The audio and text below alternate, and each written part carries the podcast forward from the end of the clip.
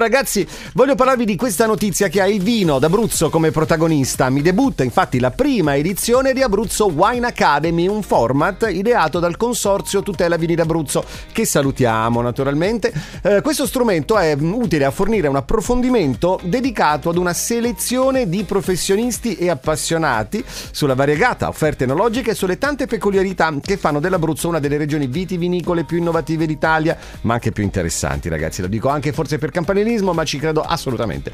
Un gruppo di esperti, sommelier, operatori e wine educator fino al 30 novembre prossimo saranno in Abruzzo e provengono da Canada, Stati Uniti, Cina. Avranno l'opportunità di ampliare e perfezionare la loro conoscenza dei nostri vini, vini quelli abruzzesi, per poterli poi meglio raccontare sui mercati internazionali e quindi far girare meglio un'economia.